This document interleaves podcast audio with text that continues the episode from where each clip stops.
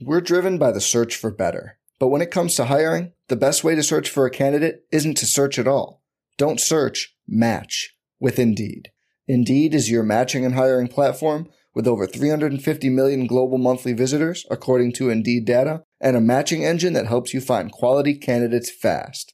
Leveraging over 140 million qualifications and preferences every day, Indeed's matching engine is constantly learning from your preferences Join more than 3.5 million businesses worldwide that use Indeed to hire great talent fast. And listeners of this show will get a $75 sponsored job credit to get your jobs more visibility at Indeed.com slash BlueWire. Just go to Indeed.com slash BlueWire right now and support our show by saying you heard about Indeed on this podcast. Indeed.com slash BlueWire. Terms and conditions apply. Need to hire? You need Indeed.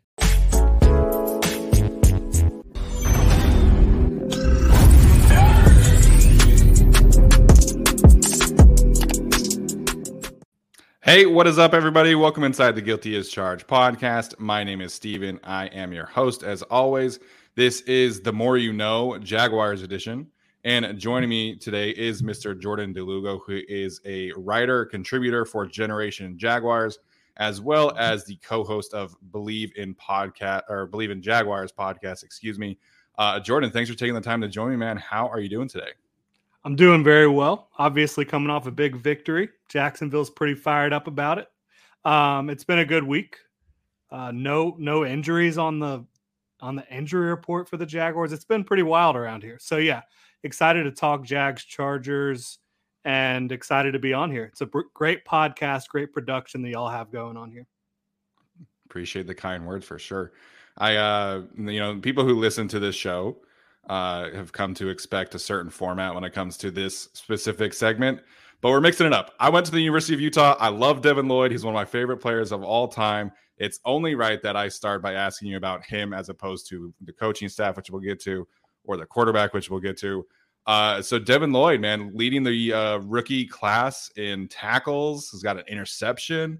Uh, how's the Jaguar or how's uh, Duval Country feeling about Mr. Devin Lloyd so far this year?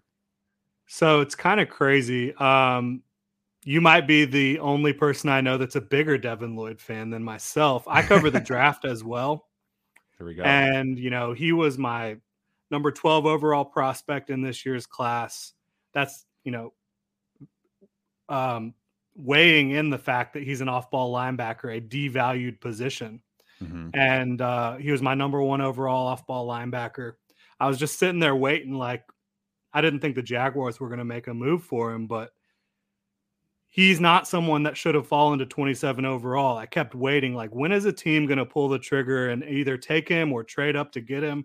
The Jaguars ended up being that team, fired up to have him in Jacksonville, not only as a player, but a leader, a good person off the field.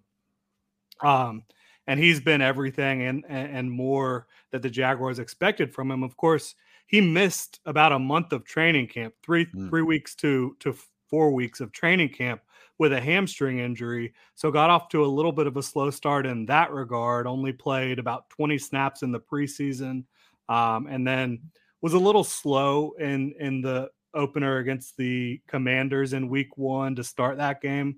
But he kind of kept at it and got his sea legs, if you will, and and now he's playing at an extremely high level as you mentioned, got an interception to to uh, kind of help seal that game. I don't think there was any doubt uh, of the outcome when he did get that interception. But um, two other pass breakups where he got his hands on the football. One of them probably should have been an interception. Like you said, he's been great in run defense. Uh, his range and his length really impressive, and his his click and close ability to diagnose and just fire to the football. So yes, very impressed with Devin Lloyd so far. Uh, I think that he and Travon Walker, their first round picks this year, they've they've been everything you could want and more so far for the Jaguars. I, I love to hear that. I'm going to clip this out and uh, you know send that to some of my uh, Utah friends as well. It's going to be a, a, a good day for everybody. And I I never understood. Like I, I, get the linebacker situation in terms of like the the devaluing position and, and the draft and things like that.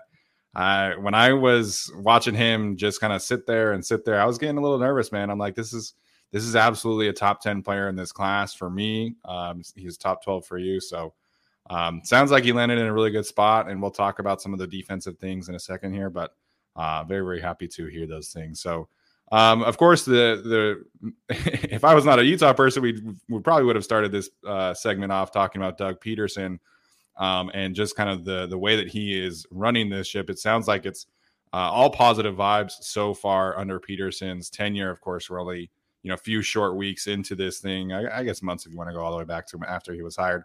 Um, what's kind of the the biggest change you've seen from a culture standpoint, from a schematic standpoint? And, and I, I, certainly don't want to bring up a ton of the old Urban Meyer stuff, right. Um, what's it been like around Doug Pederson's tenure so far? Yeah, so obviously you have to compare it to what was going on here before. And what was going on here before was just complete organizational failure. Starts with the head coach, obviously trickles its way down. Um, it was it was ugly. Now you've got an adult in the room, as everyone likes to keep talking about, right? Um, but it's not just the fact that Doug Pederson is a respectable leader of an organization, like a good guy, somebody who's going to show up to work and put the work in and, and grind and all that. He is an excellent play caller, an excellent leader, an excellent um, mentor for Trevor Lawrence. This is a guy that's come in and he's changed the culture by by leading by example. Um, he he knows when to push players because he is a former player and he knows when to pull back a little bit. He knows how to lead to get people bought in, and his obvious resume as a head coach in the NFL yeah. was a big draw for a lot of the players on the team. They immediately bought into what he's trying to teach them because of because of his background and because of how he approaches things.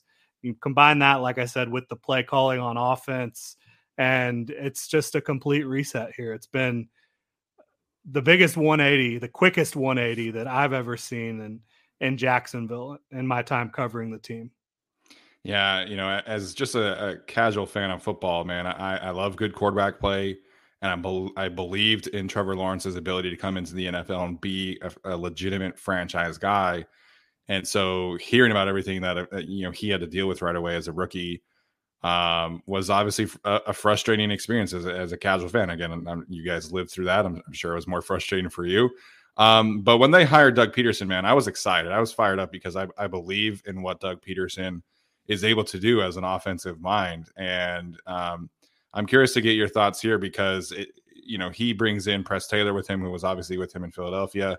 There's Jim Bob Cooter. There's Mike McCoy how has this offense kind of formulated around Trevor to maybe be different than what he was uh, running in Philadelphia? That's a great question. So um, it's a lot of the same stuff, right? But there's different pieces here. And I think when Doug Pederson, along with Trent Baalke, the general manager, when they were bringing in pieces this offseason, because a lot of this offense is new pieces, right? Mm-hmm. Um, when they were looking at bringing in these pieces, I think they had a plan for how they could use each individual player in this offense, and they've been using them um, in ways that they thought would work with with what Doug Pederson wanted to do with Trevor Lawrence's skill set, with the rest of the pieces around. I think the biggest example of that is obviously what they've done with Christian Kirk the ability to move him all around the formation, create mismatches, and get him in into advantageous situations where he's on, you know, being covered by players that have no business covering him. So uh, between that and just um, and and the zone rushing attack, which I really enjoy watching, enjoy Brandon Scherff, of course, in that role. Uh, it's it's been a joy to watch, and I think it's going to be something where it's not going to be the same offense every single week. They're going to adjust yeah. to what the defense that they're going against has shown on tape and and adjust in game as well to what's going on. Yeah, obviously, uh, Chargers fans very familiar with Gus Bradley and what that defense is like, and uh, so it's going to be a very interesting schematic battle on Sunday as you go from uh, watching film of the Jaguars offense against uh, Gus cover three defense to playing the Brandon Staley defense, which is is very different than what uh, is happening in Indianapolis. So uh, you mentioned the offensive line. Uh, big fan of offensive line play in general here. Um, you mentioned Brandon Scherff. You mentioned um, just being able to protect Trevor Lawrence. Is this a unit that you feel really comfortable about heading into the rest of this season? Is there a particular weak point that you are concerned about?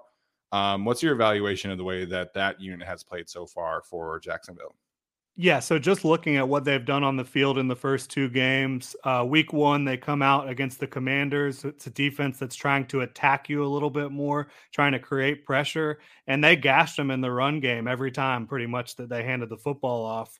Um, there was a little bit of an issue um, from center to left tackle. When you look at Luke Fortner starting in his first game, Ben Bartch starting in his first game at left guard, and then Cam Robinson at left tackle, they were going up against, though, Jonathan Allen mm-hmm. Daron Payne, Montez Sweat. And it was a difficult matchup for them. They had a hard time, but still the offense looked functional, looked like it could be effective. There was a couple execution things where there was plays wide open, and for whatever reason, whether it was Trevor missing a guy or someone dropping a pass or an offensive lineman not picking up a block or a penalty, whatever it may be, where it just held the offense back a little bit in that game. Like they probably should have dropped 20 points in the first half against the Commanders, and they ended up only having three. Hmm. Then you get to week two against that Gus Bradley Colts defense, like you mentioned, which is very fundamentally sound. You know what you're getting against that defense. Yeah. You have to execute and you have to not get greedy against that defense. The Jaguars didn't, but uh, from a pass protection standpoint, they got the job done against Yannick Ngakoue, against Kwity Paye. They shut those guys down. DeForest Buckner did not have a very big impact on this game either. So uh, I think it's going to be a little bit based on what they're going up against on a weekly basis, not only from a personnel standpoint, but schematically um, in terms of how they play early on. I do think they're moving in the right direction offensive line wise. Uh, I think you've seen really good performances um, from the run game and from the passing game so far. So I think you're encouraged by the fact that you have seen high moments from them, good moments from them, flashes. You do have Doug Pederson, who we know what he's done with offensive lines in the past. And then you have Phil Rauscher as your offensive line coach, who uh, he just brings a ton of energy. He's a great teacher. I think you like what you've seen so far. Yeah.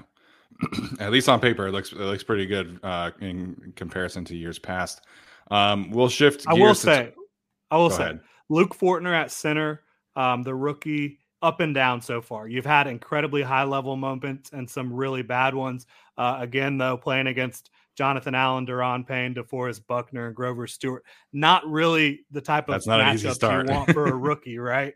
Um, but we'll see. I think he's a guy that I liked in the draft a lot too. But definitely some ups and downs there that Chargers fans could be looking for on Sunday. Yeah. Absolutely. I know there was a, a, certain part of the Chargers fandom that also really liked Ben Bartch uh, coming out of his draft class. So uh, some familiarity there, at least in terms of the fan perspective. Um, all right, we'll shift gears and talk about this defensive front because obviously there's a ton of new pieces. Basically, um, you know, you're talking about, I believe, at least four new starters, both of the linebackers, obviously Devin Lloyd and um, Foyesade Oluokun. I think I, I think that's how you say that. Um, Just go with Fatukasi.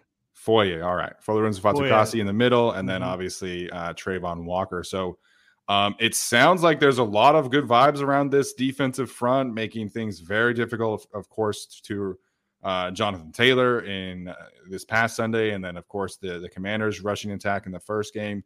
What are you seeing from the way this front seven is kind of attacking opposing rushing attacks so far? Yeah, when they've been keying in on the run, they've been incredible up front, and uh, in both games, like you said, they shut down their opponent's rushing attack. They're doing a great job being gap and assignment sound. You know, when you look at the edge, looking at it from the outside in, the edge players, Travon Walker, Josh Allen, both really physically gifted, both really committed to stopping the run. I think they've been big factors there. Uh, Foley Fatukasi, he is one of the strongest players I've seen in a while on this Jacksonville defensive line. Just his strength alone is is kind of remarkable at times. You just see him kind of tossing players around. Um, and then uh, you've also got DaVon Hamilton going into his third year as a mm. pro, who he is not as talked about because you know he was a former third round pick, not a really high value draft pick, not a highly priced free agent, not a first round pick. but he's playing really good football up front as well against the run. And of course, Foye Oluokun led the league in tackles last year. He's a stop machine. Devin Lloyd, really good against the run. Uh, your corners, Tyson Campbell and Shaq Griffin, they're willing to get their nose dirty. Darious Williams is coming along after uh, in the slot after not really playing at all in the preseason. So I think the run defense, I mean, goodness, it's legit. It is legit.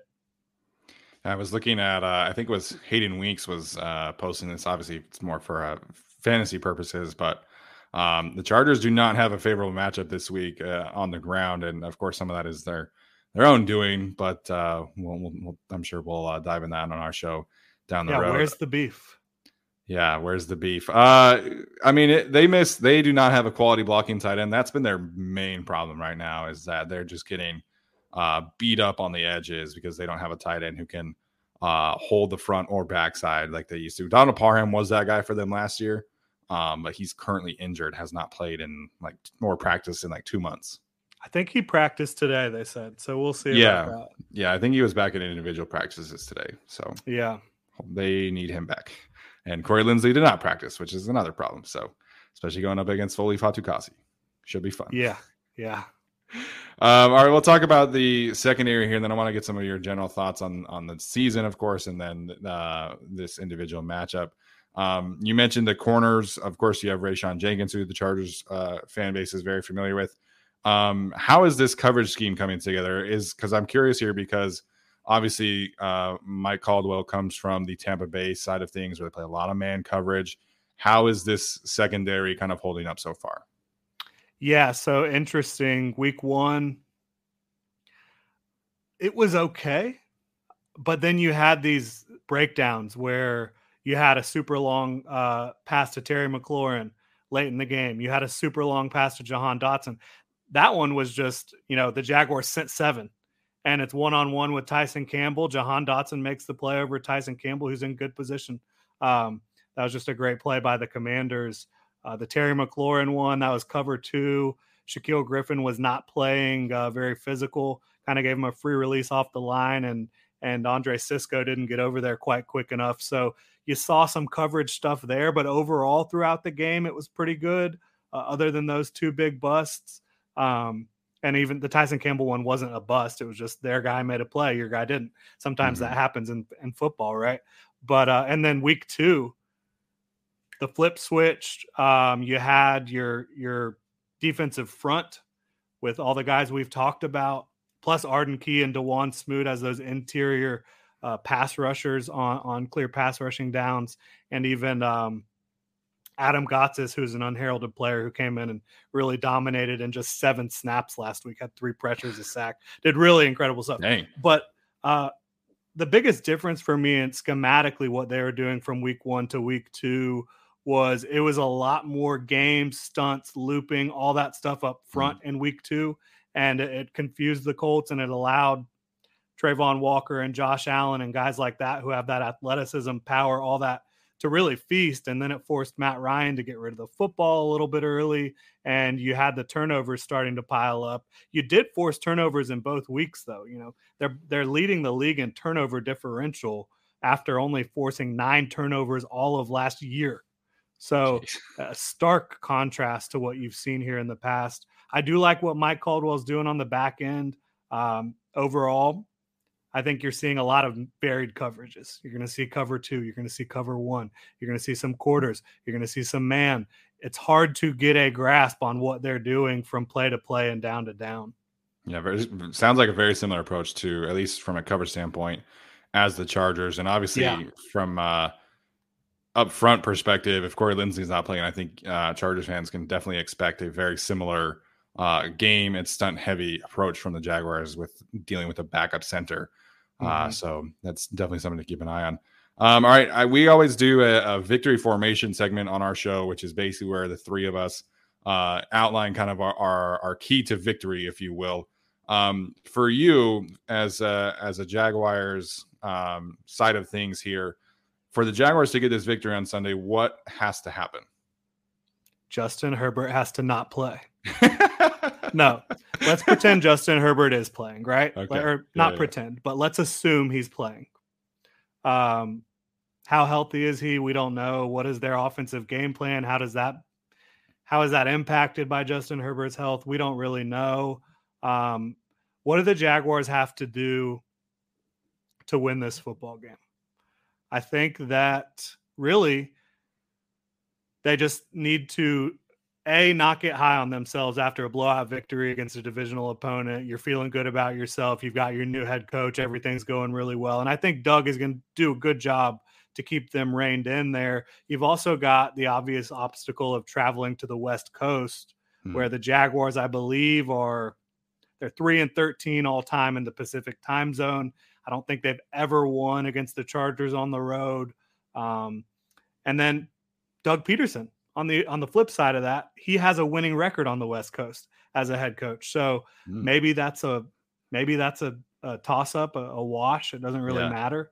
Um, we'll see about how that works out if there's any like slow starts, anything like that. But I would say that the Jaguars need to do exactly what they did last week when they shut out the Colts 24 to nothing, right? No, um, I do think the games up front are critical for this defensive line to get those guys moving and to get them attacking with a full head of steam. Um, and I think just playing disciplined football from a defensive standpoint is going to be critical. Um, offensively, eh, you know, they have to adjust to a new defense, right? They have to adjust to a defense that they don't know what they're getting pretty much every play. They'd have to identify where is Derwin James. They have to identify what coverages are we looking at. How do we beat that? If they're able to do that from a mental standpoint, I think they can handle the Chargers in terms of um, competing for 60 minutes in this football game. I, I, it's hard to say what they need to do beyond what they've done so far. Uh, because look at what the Chargers have struggled with so far, in my opinion. That's running the football and that's stopping the run. And I think the Jaguars have done a really good job on both of those fronts. So you're looking at strength on weakness. Um, we'll see. I think it's going to be really interesting. Uh, I'm fascinated to watch this football game. I, I think it's a huge test for for both teams, really, at this point in the season. Yeah, and obviously, if uh, Justin Herbert's not playing, then it's going to be an even bigger test. So, um, yeah. sounds like he's going to try and play, but um, we'll see. Um, Another I, thing I was curious about. Sorry. Go ahead. I don't think that Joe Lombardi is doing because uh, everyone's talking about this, right? I don't think that Joe Lombardi is doing a bad job calling this offense, designing this offense. But I also think that it forces you to just be consistent every single play. And I think part of what the Jaguars have done is if you make a little mistake here and there, they're going to capitalize on it defensively so far. Um, I'm really curious about the chess match between Joe Lombardi and and Mike Caldwell on the defensive side of the ball for the Jaguars. I think that's going to be that's going to be really interesting. Yeah, I, I wrote about this for uh, the LA Football Network, and we've talked about it a lot on our show. It's not that Joe Lombardi, like you said, he's not a bad play designer, he's not a bad offensive coordinator, but they haven't done enough to take a next step. Everything that they're doing is is basically running the same stuff that they ran last year, and then you add in some injuries, of course, to Keenan Allen, to Donald Parham, to Corey Linsley and they're not playing Jalen Guyton at all. And he's their only speed threat. He's the only guy who can stretch the field vertically. So it's just all of these issues.